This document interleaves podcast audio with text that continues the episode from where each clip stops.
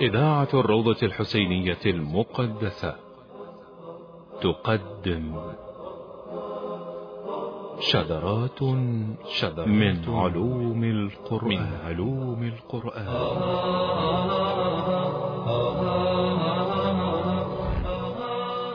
شذرات من علوم القرآن. إعداد وتقديم السيد مرتضى جمال الدين. شذرات من علوم القرآن. مونتاج نورس الكربلائي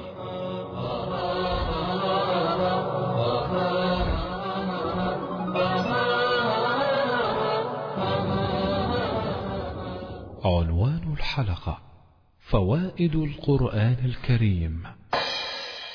أعوذ بالله السميع العليم من الشيطان الغوي الرجيم. بسم الله الرحمن الرحيم. والحمد لله رب العالمين. وصلى الله على سيدنا ونبينا محمد وآله الطيبين الطاهرين. أحبتي لا زلنا في شذرات من علوم القرآن الكريم ولا زلنا في الباب الأول منه وهو باب المعرفة. كلما عرفنا فوائد القرآن بالنسبة إلينا نعرف عظمة القرآن ونعرف أهمية القرآن بالنسبة إلينا. فعلم فوائد القرآن لا شك أن فوائد القرآن كثيرة جدا، وعلى كافة الأصعدة، ونحتاج إلى أن نلم هذه الفوائد لتزداد معرفتنا وحبنا للقرآن الكريم ويتطلب هذا الأمر أن نجمع وندون ونبحث عن فوائد القرآن التي سوف نذكر منها جزء صغير. من فوائد القرآن إلينا أحبتي كون القرآن الكريم حفظ اللغة العربية بكل فنونها وأساليبها، في حين نجد أن معظم اللغات العالمية الأخرى تتبدل معالمها بين الحين والآخر. فقد يصعب على الإنجليزي اليوم قراءة مسرحيات شكسبير القديمة لأنها كتبت بلغة قديمة.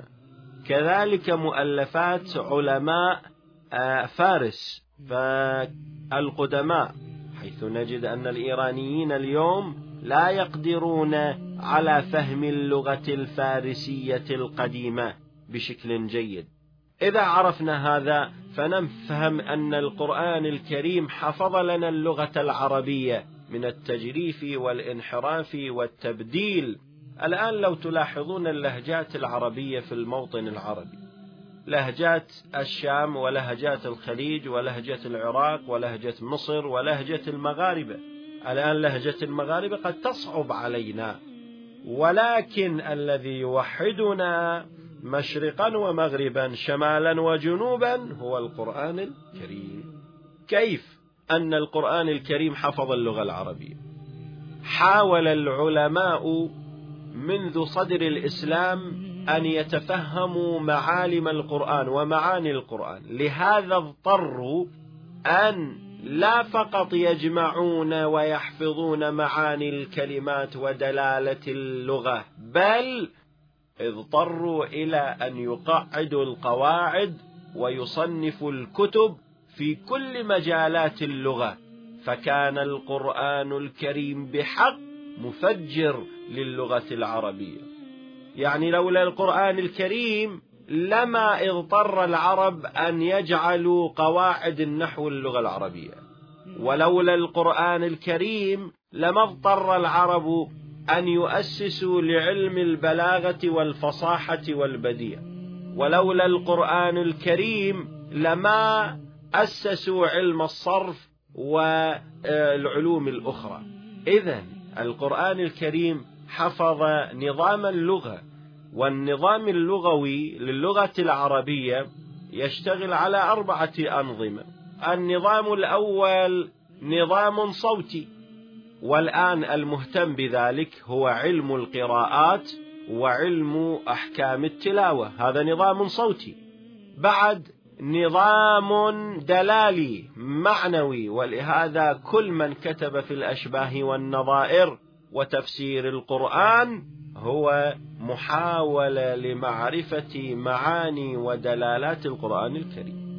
النظام الآخر نظام آه، نحوي أنه ضبط الكلمة آه، بأواخرها من الحركات الإعرابية والبنائية. ونظام أيضا صرفي يعني الكلمة الواحدة تأخذ استحقاقها من الحركات وفي الأبواب الكبيرة إذا القرآن الكريم حفظ اللغة العربية ولهذا أمير المؤمنين عليه السلام هو الذي أسس علم النحو لماذا؟ ما السبب؟ لأنه سمعه أو سمع من سمع وقال لأمير المؤمنين إني أسمع أن القرآن يلحن فيه. يلحن فيه يعني شنو؟ يعني لا يقرؤونه بشكل آه، واقعي وبشكل صحيح. مثل ما سمع أن الله بريء من المشركين ورسوله فهذا كفر. يعني الله يبرأ من المشركين عرفنا. فيبرأ من الرسول كيف؟ فما هكذا أنزلت الآية؟ إنما إنما الله بريء من المشركين ورسوله. زين. هذه فائدة. الفائدة الأخرى أحبتي أن القرآن الكريم أنشأ حضارة أمة. تعرفون من له أدنى دراسة في العرب قبل الإسلام؟ تصفهم الزهراء بأنهم أمة يتخطفهم الناس من حولهم. لا ثقافة لهم لا في أكل ولا في شرب. تقتادون القد والورق وتشربون الطرق. أذلة خاسئين يتخطفكم الناس من حولكم. فأنقذكم الله بأبي محمد صلى الله عليه وآله وسلم وبماذا أنقذنا؟ أنقذنا بالقرآن فالقرآن الكريم بما يحوي من علوم عقائدية وأخلاقية وسنن إلهية وعلوم غيبية وقوانين عبادية واجتماعية واقتصادية وسياسية فهو يحمل إذن بين دفتيه الحضارة الإسلامية كاملة ونظرة واحدة إلى واقع الأمة اليوم مع ابتعادها عن سر سعادتها القرآن فهي تتحلى بثقافة وآداب لا توجد حتى في البلدان المتقدمة. ولكن تأمل لو لم يبعث في العرب نبي لهم ولا كتاب ماذا يصير حالنا. الآن عندنا ثقافة جماعية ثقافة تراحمية ثقافة تواددية ثقافة فلسفية. أنه الإنسان يعرف من أين وإلى أين وفي أين وهذا مختصر في آية واحدة. إنا لله وإنا إليه راجعون. آه الآن الحضارات المتقدمة التي تجاورنا لا يعرفون ماذا ينتظرهم من مصير بعد الموت. نحن بحمد الله من أصول اعتقاداتنا المعاد والحياة بعد الممات. الحياة الأخرى بعد الموت فالله سبحانه وتعالى شرفنا وكرمنا وأنار عقولنا من الناحية العقائدية العبادية ومن الناحية القوانين التشريعية. فالقرآن مشرع لما يسمى اليوم بالنظام الاجتماعي والنظام الاقتصادي والنظام السياسي والنظام الشخصي للإنسان من الزواج والأولاد والإرث وغيرها. يسمى اليوم بالقانون قانون الأحوال الشخصية. إذا القرآن أنشأ حضارة أمة كاملة ولولا القرآن لكنا متخلفين. الثالث القرآن سند النبوة. يعني شنو سند النبوة؟ قلت سابقا أن لكل نبي معجزة تأتي هذه المعجزة لتثبت صدق دعوى نبوته. فموسى عليه السلام جاء بالعصا. لماذا؟ ليعجزهم حتى يثبت دعوة النبوة.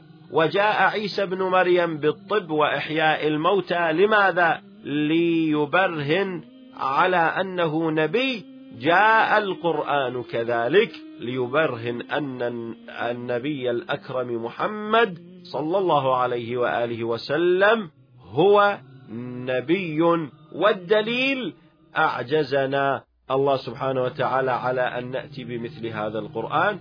فكان القرآن سندا للنبوة لأنه المعجزة الخالدة وفائدة المعجزة أن تثبت صدق دعوى الأنبياء. ويجب أن تكون المعجزة مقرونة بالتحدي كما عرفنا وإلا لم تكن معجزة. ولقد تحدى القرآن العرب في ذلك ولكن أجابوه بالسيوف لا بالحروف ليدلك على عجزهم عن مجاراته. ولهذا قال رب العزة والجلال قل لئن اجتمعت الإنس والجن على أن يأتوا بمثل هذا القرآن. لا يأتون بمثله ولو كان بعضهم لبعض ظهيرا. الفائدة الرابعة أن القرآن مثلما كان سندا للنبوة القرآن سندا علما للأحاديث وقد أسلفنا في الحلقة الماضية هذا المعنى إذ قال النبي في كثير من مواقفه التي وقفها أعرضوا أحاديثي على كتاب الله فما وافقه فخذوا به. وما خالفه فاضربوا به عرض الحائط. ولهذا الزهراء سلام الله عليها في خطبتها لما عارضت الخليفة الأول إذ قال لها سمعت من رسول الله نحن معاشر الأنبياء لا نورث ما تركناه صدقة. قالت خل أعرض هذا الحديث على القرآن أشوف يوافق؟ أفي كتاب الله. يا ابن أبي قحافة ترث أباك ولا أرث أبي؟ ماذا فعلت الزهراء في هذه الحركة العلمية العميقة؟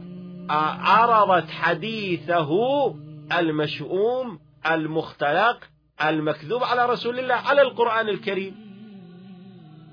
في كتاب الله ترث أباك ولا أرث أبي والله يقول وورث سليمان داود. هذا نبي وهذا نبي شو توارثوا؟ إيش معنى أنا ما أتوارث من رسول الله؟ لماذا لا أتوارث من رسول الله؟ إذا هذا دليل على أن القرآن سند للأحاديث. الفائدة الخامسة القرآن وسيلة إعلامية للحق. شلون؟ في أكثر الأحيان كانت الأفواه أفواه الحق مكممة لا صوت لها لكن الإعلام المزيف والمأجور كان الناطق الرسمي لدولة الظلم والطغيان. فقد يتكلم المؤرخون عن الفراعنة وقصورهم وأموالهم وحروبهم ولكنهم لم يتكلموا عن الأنبياء والأوصياء والدعاة إلى الحق. لكن القرآن نقل لنا صوت أصحاب الكهف ولم ينقل عن ملوكهم شيئا. ونقل الصوت الضعيف لآسيا زوجة فرعون كلمة الحق التي قالتها وخلد القرآن كلمات ومواقف الأنبياء فكان القرآن وسيلة الحق. وقد جاء دور النبي الأكرم محمد صلى الله عليه وآله وسلم فكان ينزل القرآن في كل واقعة مما يعزز وجود القرآن وسرعة انتشاره ورفع معنويات المسلمين ويلقي الرعب في قلوب أعدائهم. فكان القرآن ينزل بالآيات نجوما ليثبت فيه فؤاد النبي صلى الله عليه وآله وليجيب على كل مسألة تعرض في حياة النبي بل ويكشف ما في ضمائر الناس. إذا جاءك المنافقون قالوا نشهد إنك لرسول الله والله يعلم إنك لرسوله والله يشهد إن المنافقين لكاذبون. هم ظاهرا يأتون ويشهدون أشهد أن لا إله إلا الله وأن محمد رسول الله. القرآن كذبهم. قال والله يعلم إنك لرسوله والله يشهد إن المنافقين كاذبون. وين؟ في دعواهم الشهادة. إذا القرآن كان وسيلة إعلامية للحق دائما.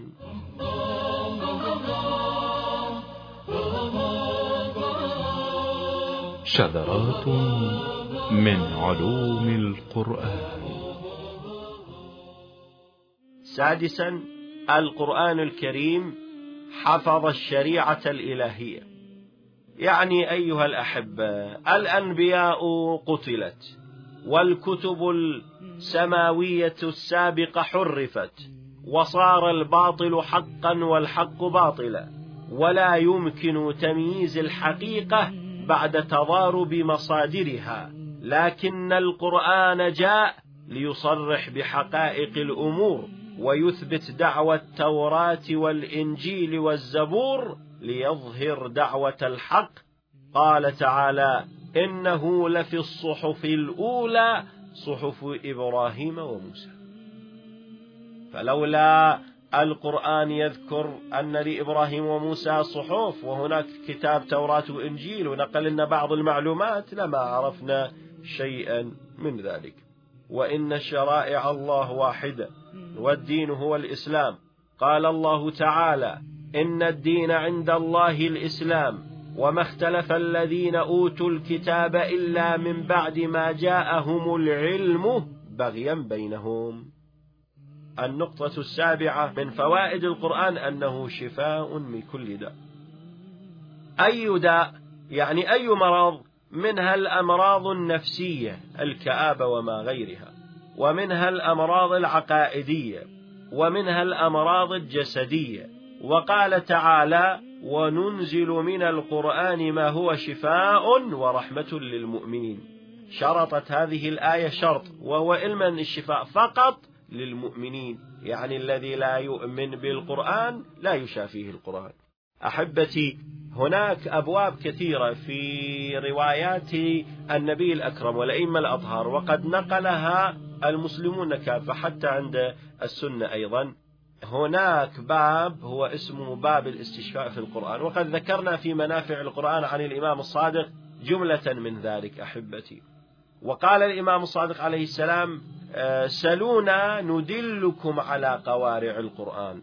والتميمة. التميمة يعني هذه الحرز الذي يكتبونه ويعلقونه على الذراع أو على الرقبة.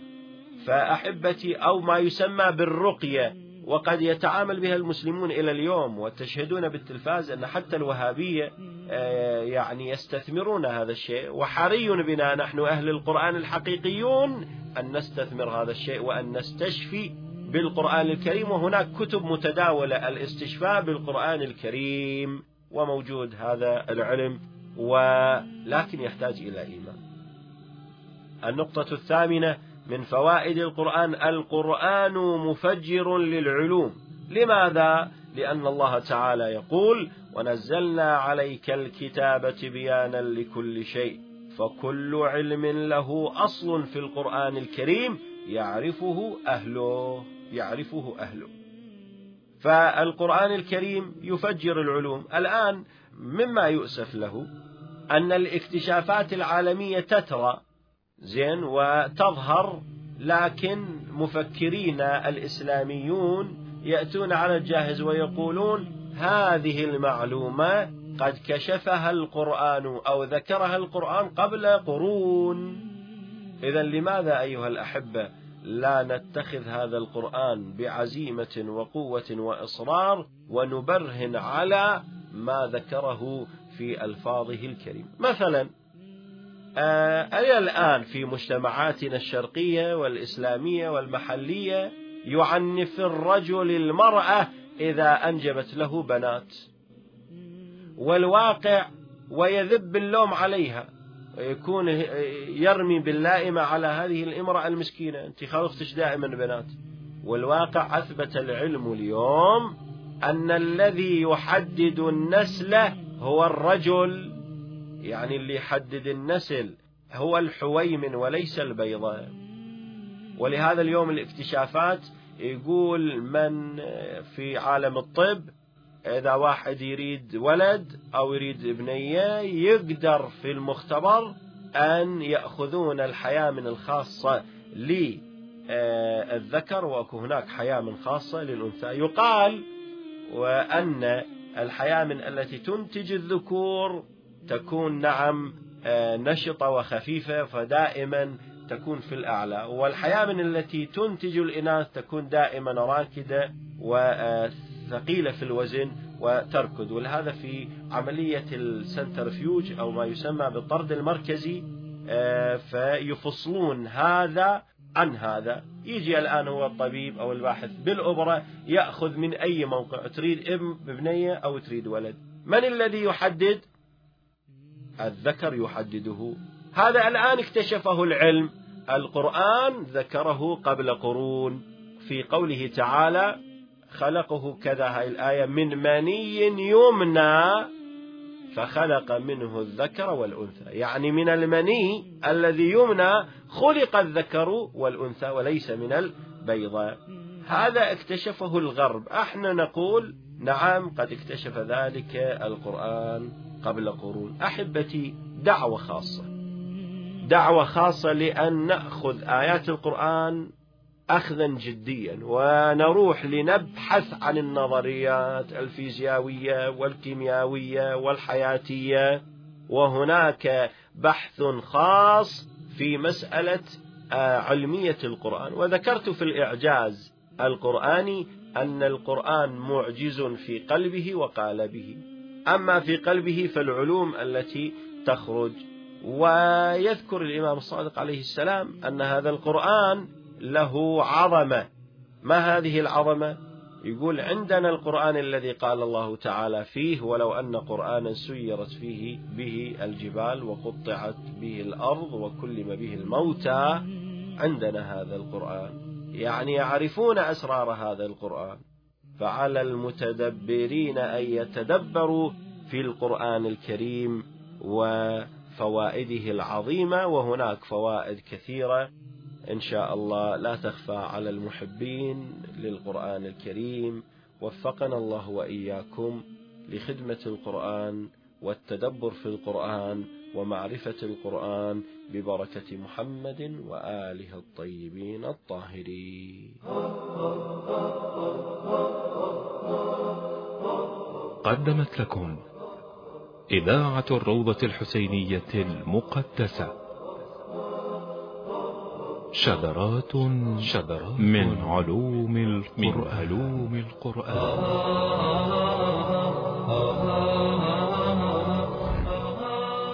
شذرات من علوم القرآن. إعداد وتقديم السيد مرتضى جمال الدين. شذرات من علوم القرآن. مونتاج نورة الكربلائي.